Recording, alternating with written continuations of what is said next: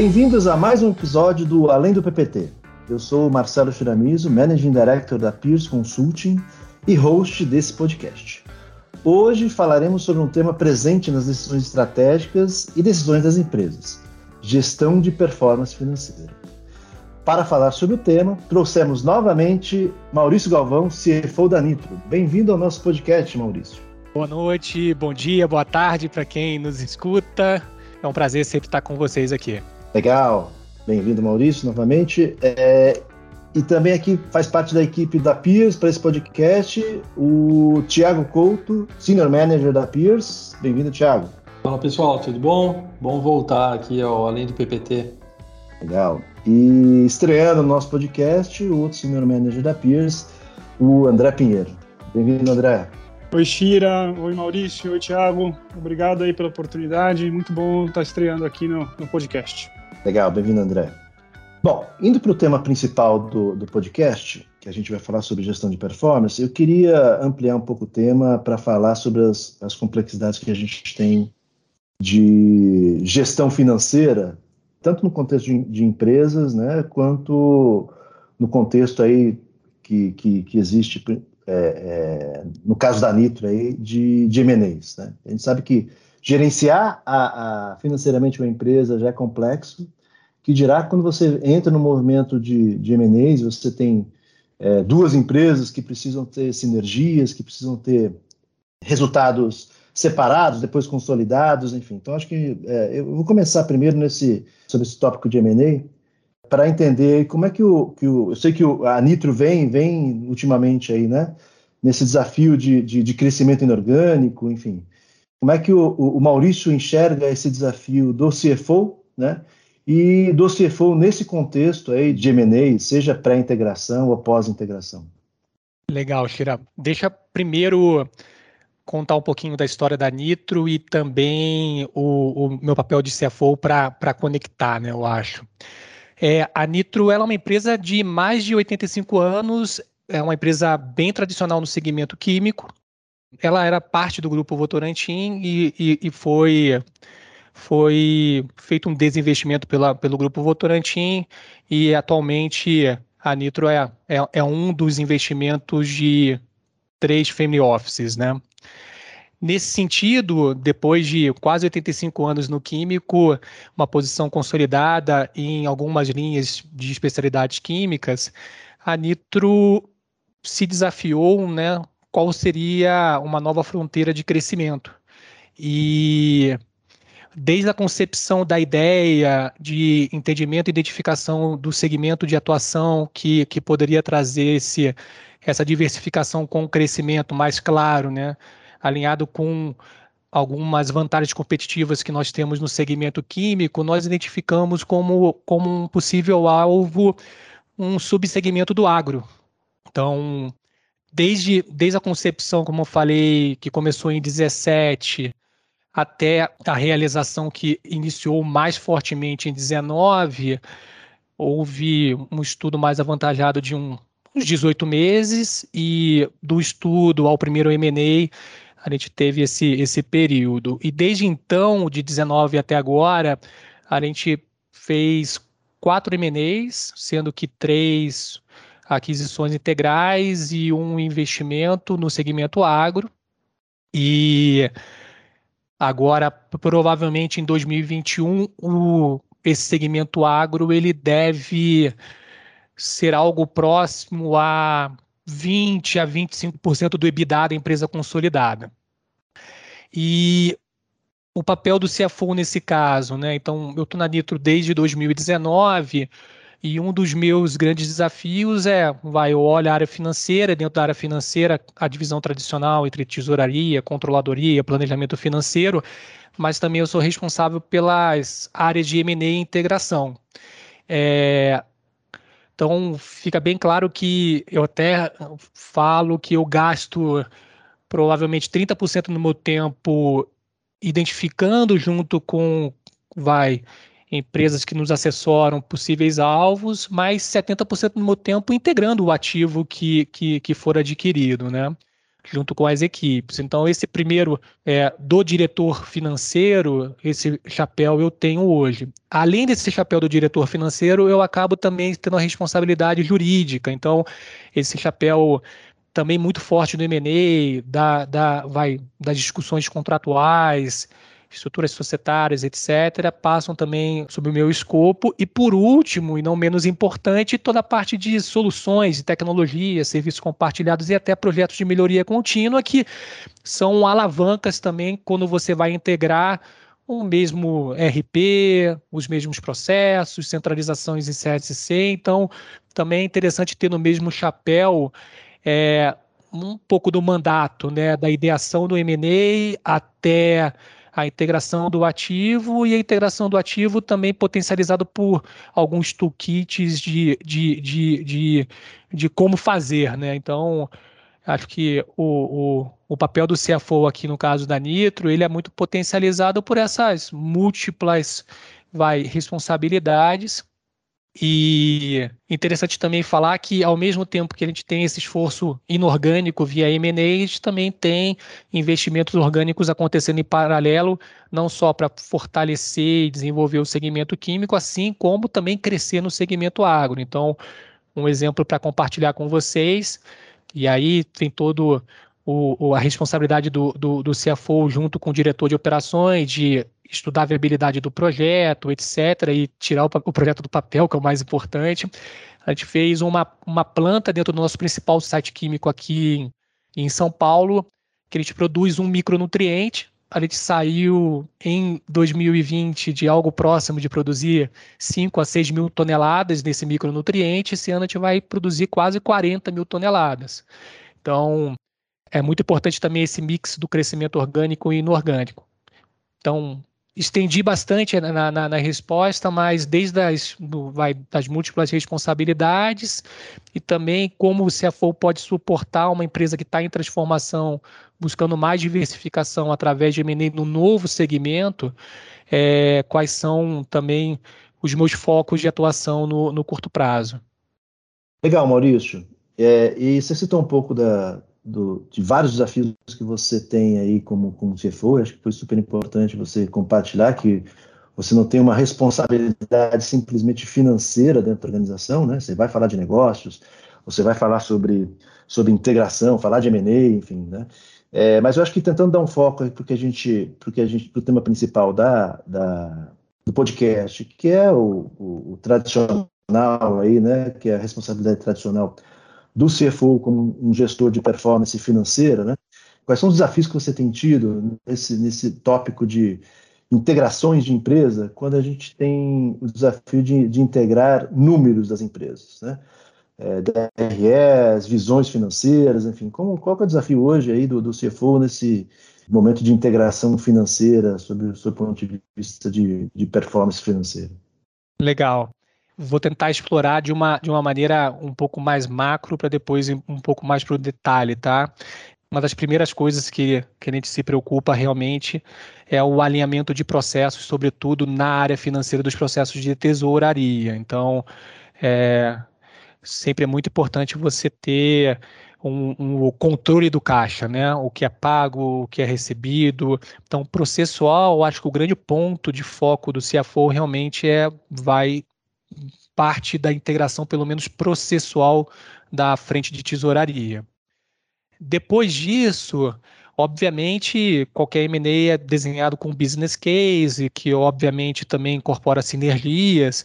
Uma segunda preocupação mais processual que aparece nesse horizonte é da execução e mapeamento das, das, das, sinergias e, dependendo do estágio do ano, né, da construção de um orçamento conjunto como empresa. Né? Então, sob a ótica de integração, uma outra preocupação também grande é, ok, o que será essa empresa junto e não só passando pela criação do próprio orçamento, mas também o orçamento é sim, e muitas vezes, é, em grande parte das minhas experiências profissionais, é um grande exemplo cultural de como aquela empresa opera, né? Então, a gente aqui na Nitro tem uma, uma, uma cultura orçamentária bastante forte, com bastante detalhe, uma, uma, uma remuneração, por exemplo, pautada em mérito, em metas, em resultado, e isso já também vai ocasiona uma mudança, né, sobretudo na empresa adquirida, de, poxa, isso se torna mais relevante, o acompanhamento que não era tão, de repente estava na mão do sócio, familiar, isso vai permear mais a companhia. Então, a questão desde o detalhe da sinergia, mas também da construção em conjunto do orçamento, isso é muito importante. E, sem dúvida nenhuma, também, Shira, é a visão da geração de caixa. A gente fala muito do, do PNL até o DRE, lá do DRE até o lucro líquido, mas é também muito importante, sobretudo no segmento onde nós estamos crescendo, uma consciência e uma visão grande de caixa. É um segmento, para vocês entenderem, intensivo em caixa. É uma vantagem competitiva que nós temos, então, somos geradores em caixa no segmento químico, o que nos ajuda também a ter uma boa bancabilidade, etc., estratégias de caixa para é, assegurar esse crescimento no agro, mas além do controle processual da tesouraria, também uma visão de geração de caixa. Se você está re realmente convertendo o EBITDA em caixa, é muito importante que você tenha essa visão. Acho que eu trouxe alguns exemplos de métricas que, obviamente, não se constroem necessariamente nos 30 primeiros dias de integração, mas é importante sim, né, construir no seu plano de integração marcos claros para que você tenha essa visão, é, começando de repente com a tesouraria, passando pela concepção das sinergias barra orçamento, mas também tendo uma visão de geração de caixa que seja, que seja boa, pelo menos. Complementando aqui o que o, que o Maurício colocou, acho que ele trouxe alguns elementos importantes, né? É, isso que a gente tem visto em alguns projetos que a gente tem conduzido, né, não só na integração financeira, mas também dentro desse contexto aqui de, de M&A. Né? Acho que o primeiro ponto que, que o Maurício falou, eu costumo dizer aqui, de sentar em cima do, do caixa. Né? Então, é, efetivamente, ali, ter uma visibilidade é, de como que está essa gestão financeira ali, do dia a dia, do caixa, como que a gente tem é, todas as rotinas ali de contas a pagar, contas a receber, e também puxa ali uma visão, né, falando muito clara ali do CR, né? Então, dependendo do segmento efetivo que você está, ou se é efetivamente aqui com a visão de, de varejo, ter essa clareza do, do CR e efetivamente ali alinhar políticas de cobrança, alinhar políticas de tratamento desses recebíveis, é um caminho aqui que ele começa a sair da, do, do, plano ali dos primeiros 30 dias, mas começa a falar ali dos primeiros 60, dos primeiros 90, e que já gera resultados rápidos aqui para uma visão financeira. Né? É, aí, daí, acho que a gente começa a discutir um pouco sobre a integra integração de todas as rotinas, do planejamento orçamentário, efetivamente ali da integração das áreas, mas num curto prazo, acho que são pontos importantes que o Maurício trouxe. Legal. A gente já fez projetos, inclusive, junto com, com o próprio Maurício e outros clientes, né, onde a gente, é, o primeiro passo dessa integração, né, inclusive, foi fazer o orçamento. Né? O Maurício comentou sobre, sobre orçamento e, e casou que essa integração, ela ocorreu em tempos de orçamento. Né? Eu acho que foi, foi, um, foi uma experiência bem, bem importante a gente ter começado é, essa integração no momento de orçamento, porque é, a gente juntou métodos, né? juntou é, é, ponto de vista, é, juntou premissas aí para o crescimento comum, né? e já em tempo de planejamento. Então, acho que foi uma, foi uma, foi uma experiência feliz aí de, de ter começado, de ter feito uma integração e começado um processo financeiro super importante, que é o orçamento. Inclusive, a gente já falou num outro podcast sobre, sobre ponto de orçamento. Né? E, Sheila, só complementando aqui, eu acho que tem um aspecto que o Maurício colocou, que é que é o financeiro cruzando um pouco com, com a visão cultural né, da, da, empresa e sendo um potencializador da nova cultura consolidada entre as empresas. Então, esse exercício conjunto, ele também ele promove ali uma integração, uma visão completa ali sobre essas duas culturas, já apresenta algumas fricções, mas já deixa alinhado o caminho conjunto ali com o próximo exercício. Legal. É, de novo, acho que descendo mais um nível aí, a gente né, falou do, do, das várias competências, atividades, responsabilidades do CFO, enfim, dentro da, dentro da especificamente só da parte financeira, né? Acho que a gente tem uma série de, de, de áreas e, e, aspectos que a gente precisa estar tá, tá vislumbrando, seja no, no, na, na, gestão do dia a dia da empresa, seja no, no movimento de M&A, né? Então a gente falou de orçamento, falou sobre gestão de caixa, falou sobre gestão de resultado, é, falou o, o Thiago comentou sobre cobrança também, né? Falou do, do, contas a receber, do CR, enfim. Então acho que tem uma série de elementos aí que estão embaixo do CFO. Eu me atentaria a um que, é, que a gente quer falar um pouco sobre a questão de, de resultados específicos aí. Isso remete a, a, a, uma função aí específica que a gente chama aí do, do FP&A. É, e da área de FP&A, na verdade, né, da, gestão, da área de gestão de performance. Eu passaria a bola aí para o André, né, enfim, como, como gestão de performance aí dentro da, de uma área de, de FP&A, qual é a, a importância né, da, da, dessa área, quais são os desafios de uma área de FP&A para fazer esse controle de, de performance? Obrigado, Shira. Eu acho que, pegando o seu, o seu gancho aí, é, uma, uma área de, de FP&A tradicionalmente tinha o, o trabalho de é, é, ser a dona dos números, gerenciar é, é, e conhecer é, todos os indicadores e, e, números de desempenho financeiro da empresa. Né? Então, ela tinha tradicionalmente o papel de consolidar os, os números e, e fazer o, o, acompanhamento dos resultados da empresa, identificando, apontando o andamento da performance de cada área é, e business unit.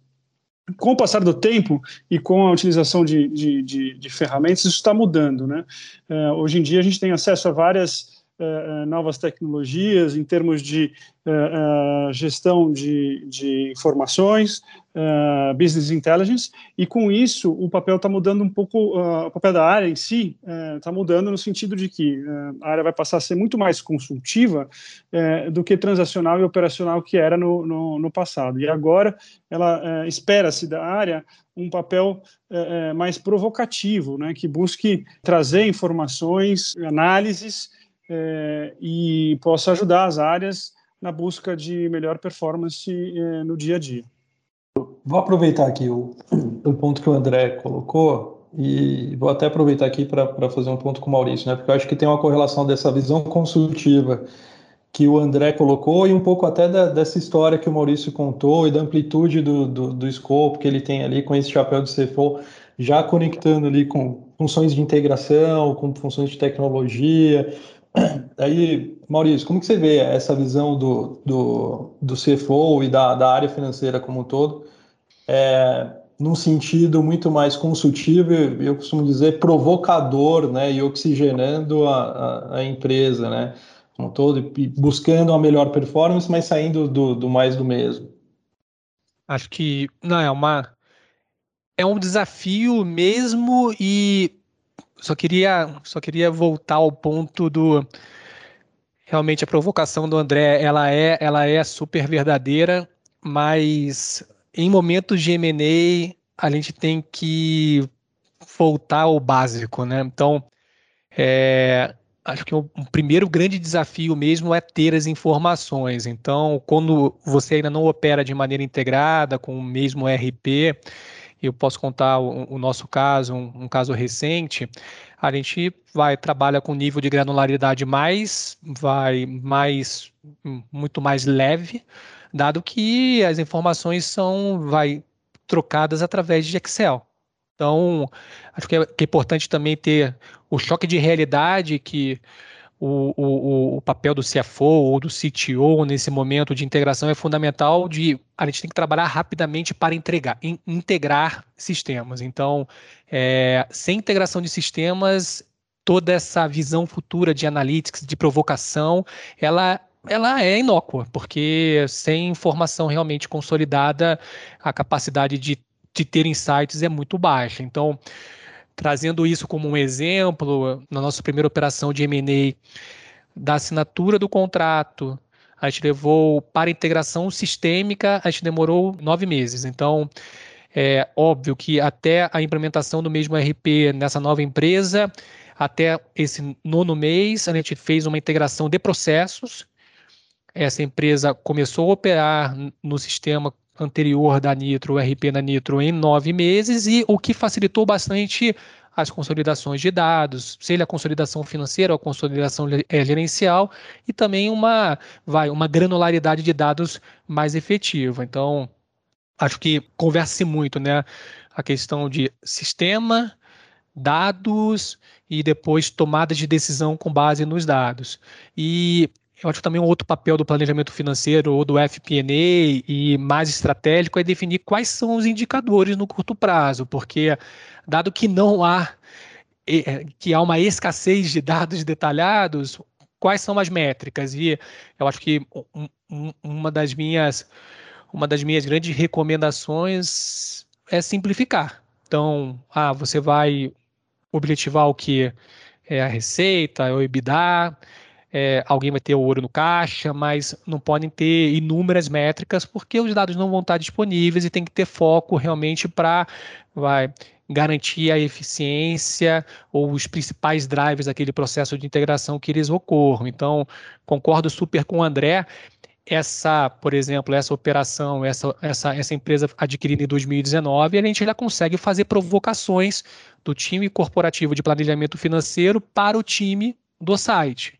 Então, é uma outra até dinâmica, né? Até então, era uma, uma empresa com uma estrutura financeira, por exemplo, de oito pessoas, que hoje em dia no site é uma área de quatro pessoas, porque muitas atividades de back-office foram centralizadas no CSC, e o time do financeiro do site tem um foco muito grande em performance.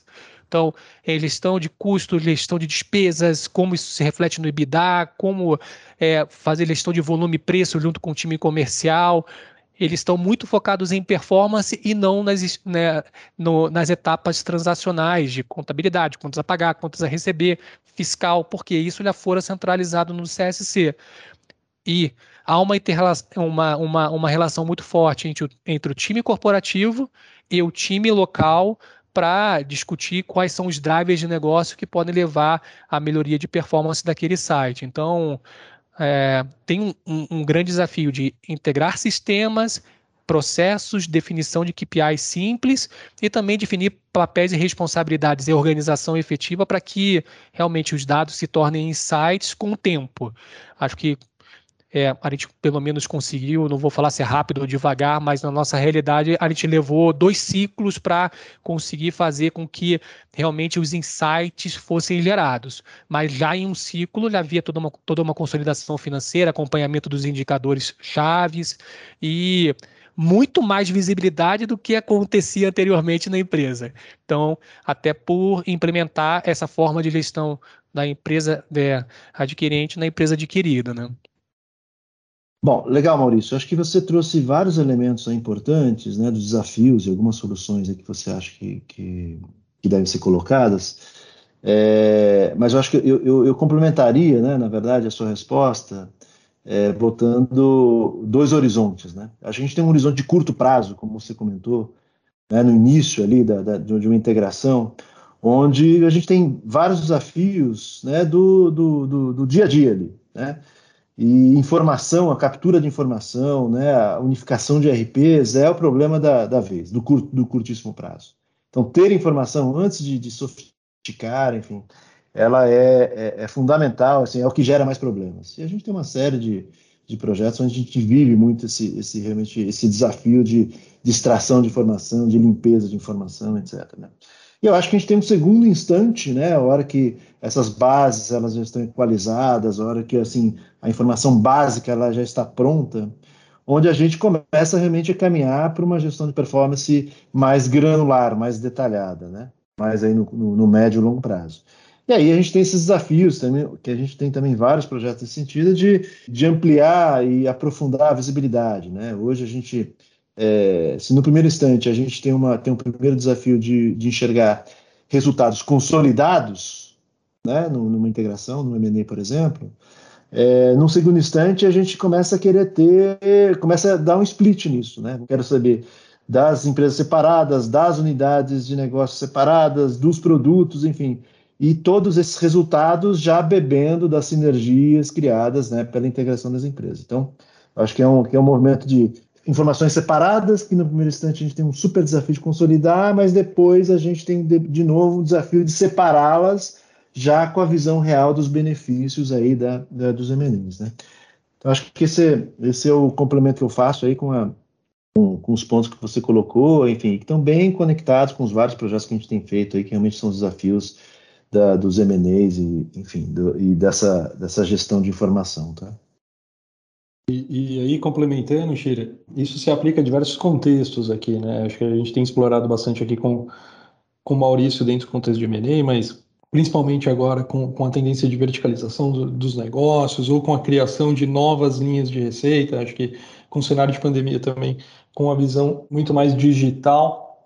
Então, surgem novas necessidades de fazer essas consolidações e as segregações e revisão do, dos próprios modelos. Né? Acho que dentro desse sentido, a gente tem feito alguns pro, projetos que têm discutido esse tema e de como efetivamente trazer essa, essa visão de uma forma inicialmente né, simplificada, né, mas que permita é, tomar a decisão de negócio né, para evoluir e ter uma visão mais robusta aí, com todo, todo o parâmetro sistêmico necessário.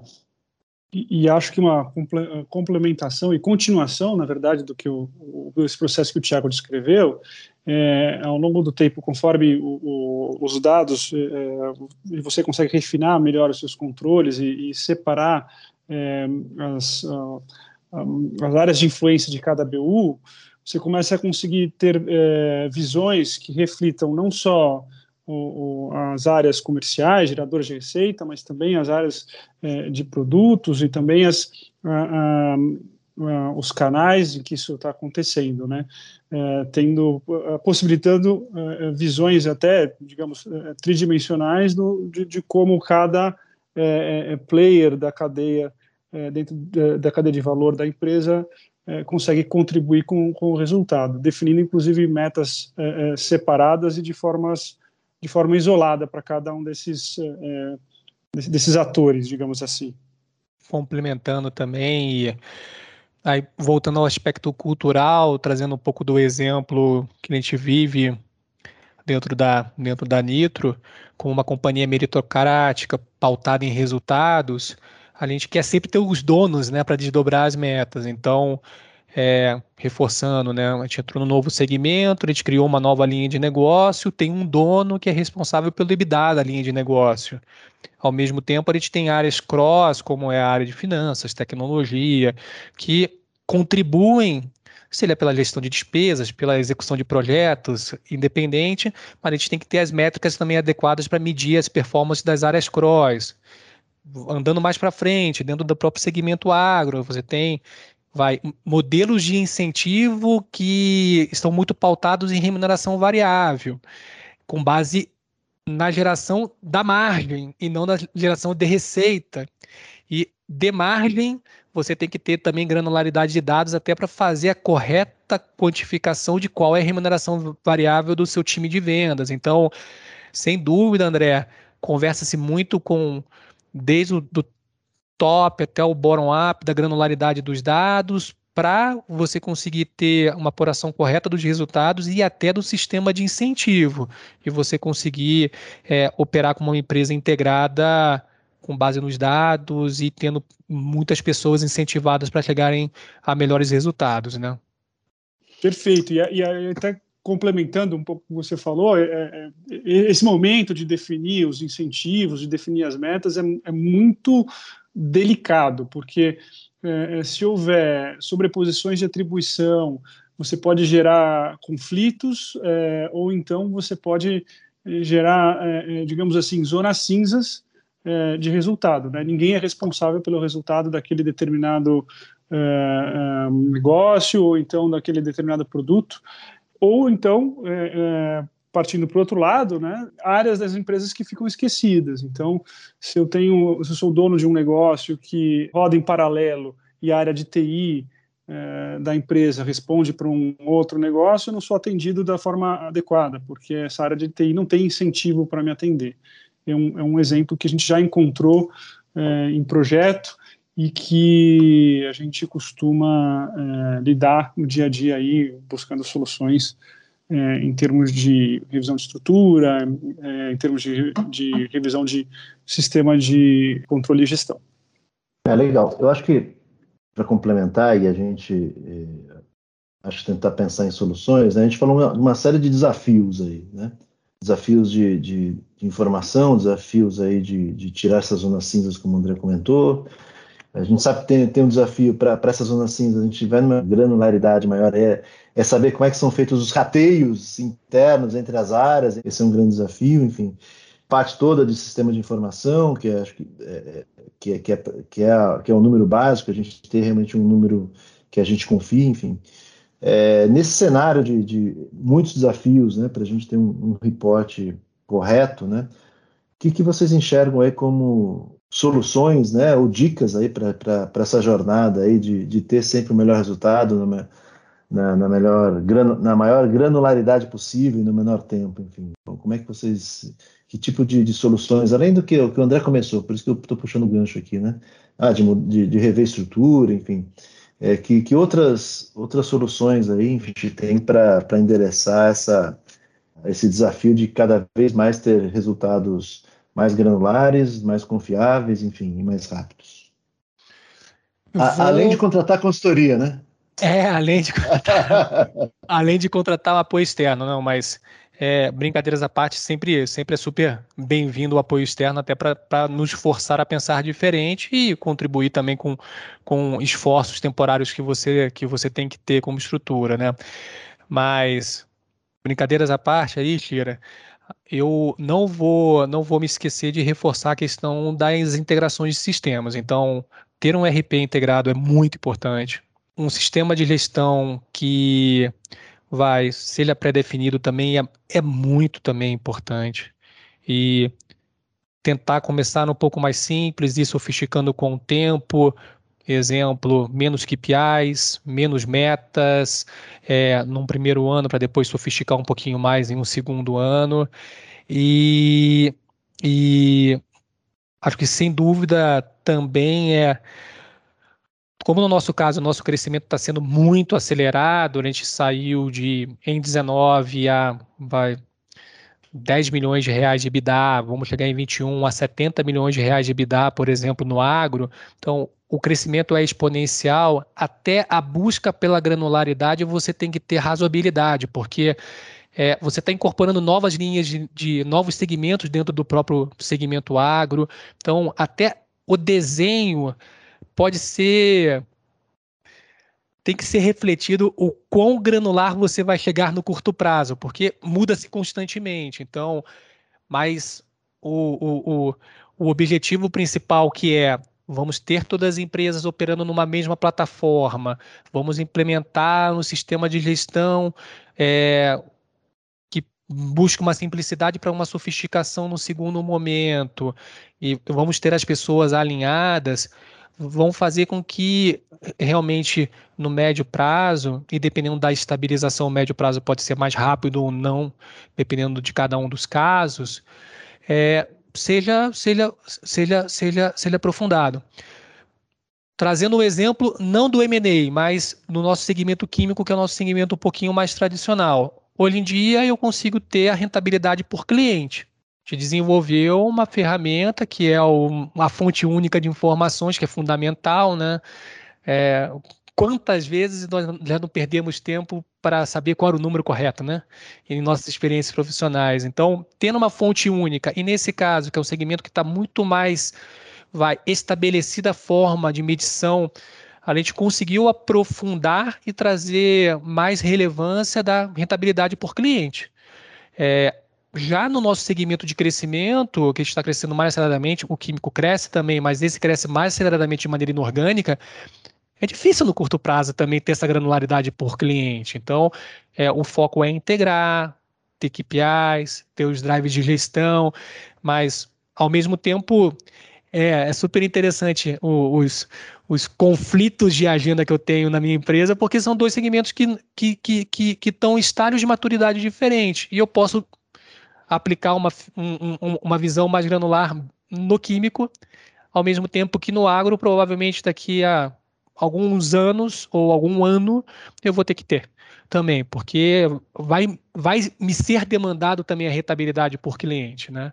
Então, só também para refletir, né, dependendo do, da maturidade da empresa, do dinamismo do crescimento, pode ser, você pode não ter uma abordagem do one size fits all, não, não vai ter. Então você vai ter que se adaptar mesmo e fornecer diferentes soluções até para diferentes linhas de negócio que você tenha na sua organização. Muito bom, Maurício. Obrigado. É, não sei se o Thiago e o André querem complementar algum ponto, não?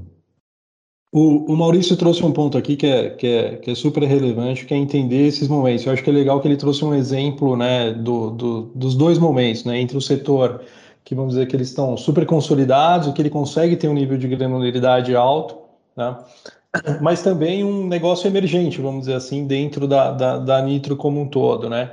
E ter esse dinamismo, né? Acho que em alguns momentos, né, você, quando, com, conforme teu nível de, de, maturidade vai aumentando, você consegue trazer mais esses insights, ser mais provocativo efetivamente.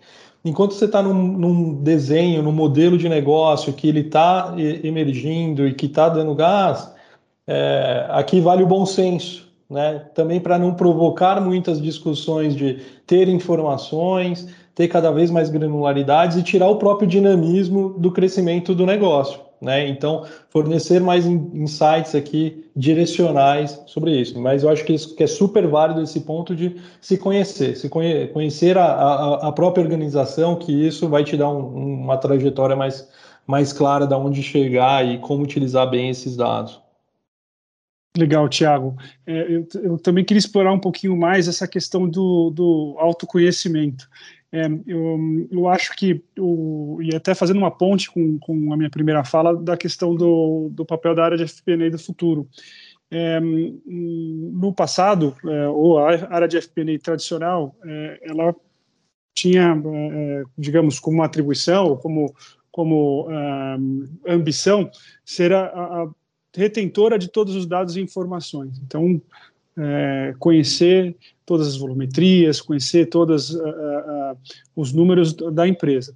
Mas isso não é suficiente para você se conhecer. Acho que também é super importante é, é, você conhecer como de fato funcionam os processos da empresa e, e como um, eles influenciam no, no, nos gastos da empresa. Né? Então, é, só para citar um, um, um exemplo, é, na logística, dependendo do tipo de cliente, dependendo do tamanho do pedido, você tem custos que podem variar muito.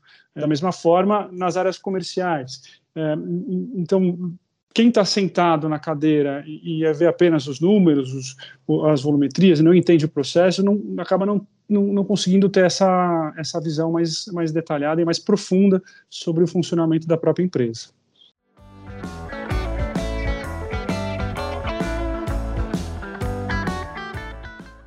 Bom, e agora vamos para o quadro de Pato Paganço. Se você está ouvindo pela primeira vez, nesse quadro trazemos um assunto mais informal e cotidiano para uma conversa mais descontraída com os convidados. A gente falou muito sobre é, a gestão de performance aqui no meio corporativo, né? As decisões, enfim, de, que influenciam as estruturas das empresas, os M&As, enfim. E aí eu vou fazer a pergunta primeiro aqui para o Maurício, o CFO aí, é, que lida com vários M&As, né? Enfim, eu quero saber dele o seguinte: como é que ele fez ou como é que ele faz hoje para fazer a gestão do M&A do casamento dele? Como é que são os controles? Os controles são consolidados? É, ele vê o resultado, né, ou as despesas separadas, se o cartão de crédito da esposa ou dele ele mostra para a esposa, enfim, como é que é a gestão financeira do CFO em casa? Essa é a pergunta mais difícil da noite, né? Não, é a gestão é consolidada, tá? Então, é, mas a gestão consolidada com autonomia. Então, sim, o, o, o CFO dentro de casa tem uma percepção das despesas, mas também com uma delegação às outras partes, para que de maneira autônoma também busque as melhores oportunidades para otimizar, otimizar as despesas e receitas que tem na, que tem na casa. Então, é, sim, há uma visão consolidada, porém com uma autonomia é, dada para os outros entes. O Thiago ainda está no. Ele está na empresa solo, não está é. pensando no M&A ainda. Então ele tá... é, eu estou no momento aqui, Chile, de Maurício e André. Cara, eu estou meio que relacionando a última, última parte que a gente falou ali. Estou no autoconhecimento, sabendo o que eu quero, o que eu quero gastar, o que eu não quero gastar. E aí depois eu enxergo em qual granularidade que eu quero controlar, tá? Mas eu acho que, é, brincando aqui, né, mas eu acho que esse ponto é importante, é, é saber ali a, a, tua própria realidade, né? Eu tenho que seguir um pouco desse caminho é, para minha vida aqui. E aí, acho que o que, que replica assim, é, conheça, vê qual que você tenha clareza sobre a, a tua realidade e aí as ferramentas hoje, assim, quando a gente fala no, no, PF, né, pô, pode ser um Excel, pode ser a cadernetinha, pode ser o guia bolso, tem uma série de, de aplicativos ali, cara, mas se organize para você ter pelo menos um, uma visão, um direcional ali para ver qual que é a tua aderência com esse momento que, que você está vivendo e com a, com a própria realidade. Né? Perfeito. É, complementando também, eu acho que é, é em se conhecendo, acho muito importante ter uma noção do, do, do que é prioritário para você, né? dentro dos seus gastos básicos e dos, dos supérfluos, o que de fato é importante é, é, é para você se sentir feliz, né? E, e priorizar aquilo dentro do, dos seus gastos é, mensais. E aí, se falando em, em empresas fundidas, é, acho que a conversa é muito importante, e alinhamento é, de expectativas aí entre os, todos os entes. Ô, ô Sheila, você que é experiente nos deals aí, como que você organiza aí esses, essa visão? Cara, o, o, eu diria o seguinte, ó, as boas práticas do mundo corporativo, elas valem para o mundo da, da, pessoa física, né? Então, fazer orçamento, né? ter visibilidade das coisas, ter um alinhamento da, com, a, com, a, estratégia conjunta, como, né? como, como o próprio André comentou, né? enfim, isso baseado em muita comunicação, enfim, acho que isso é, isso é super importante, acho que é, que é a dica que eu deixo também. Mas, enfim, graças a Deus a empresa sempre está sendo geradora de caixa, então o, o, o, controle aqui ele pode ser menos, menos granular, vamos dizer assim. é isso aí.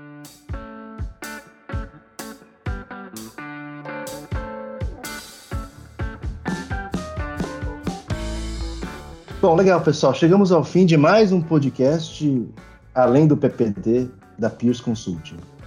Hoje, meu amigo, você que pensava em ser CFO, você viu o tamanho da encrenca que é ser o CFO. Né? Então, você viu que, além das responsabilidades tradicionais do financeiro, né, hoje, cada vez mais, o CFO ele tem a responsabilidade de olhar para o negócio, né, de olhar para questões de M&A, questões jurídicas, está é, tá muito conectado com tecnologia, né?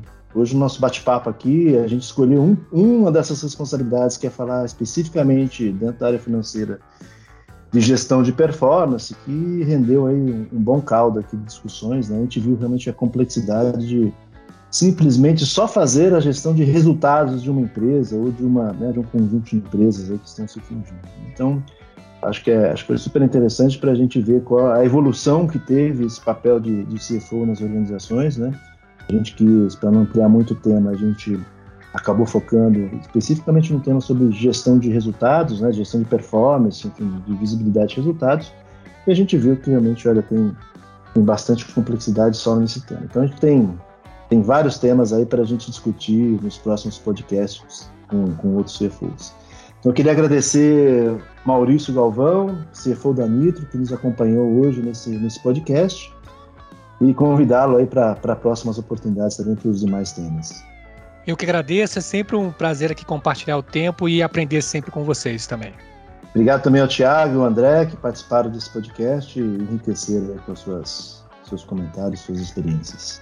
Legal, Sheila, obrigado. Bom voltar aqui hoje, além do PPT. Obrigado, Shira. É, obrigado, Maurício, também pela oportunidade aí é, de contribuir com, com a gravação do episódio de hoje. Legal, pessoal. Obrigado pela, pela paciência e por ter nos ouvido até esse momento e até a próxima.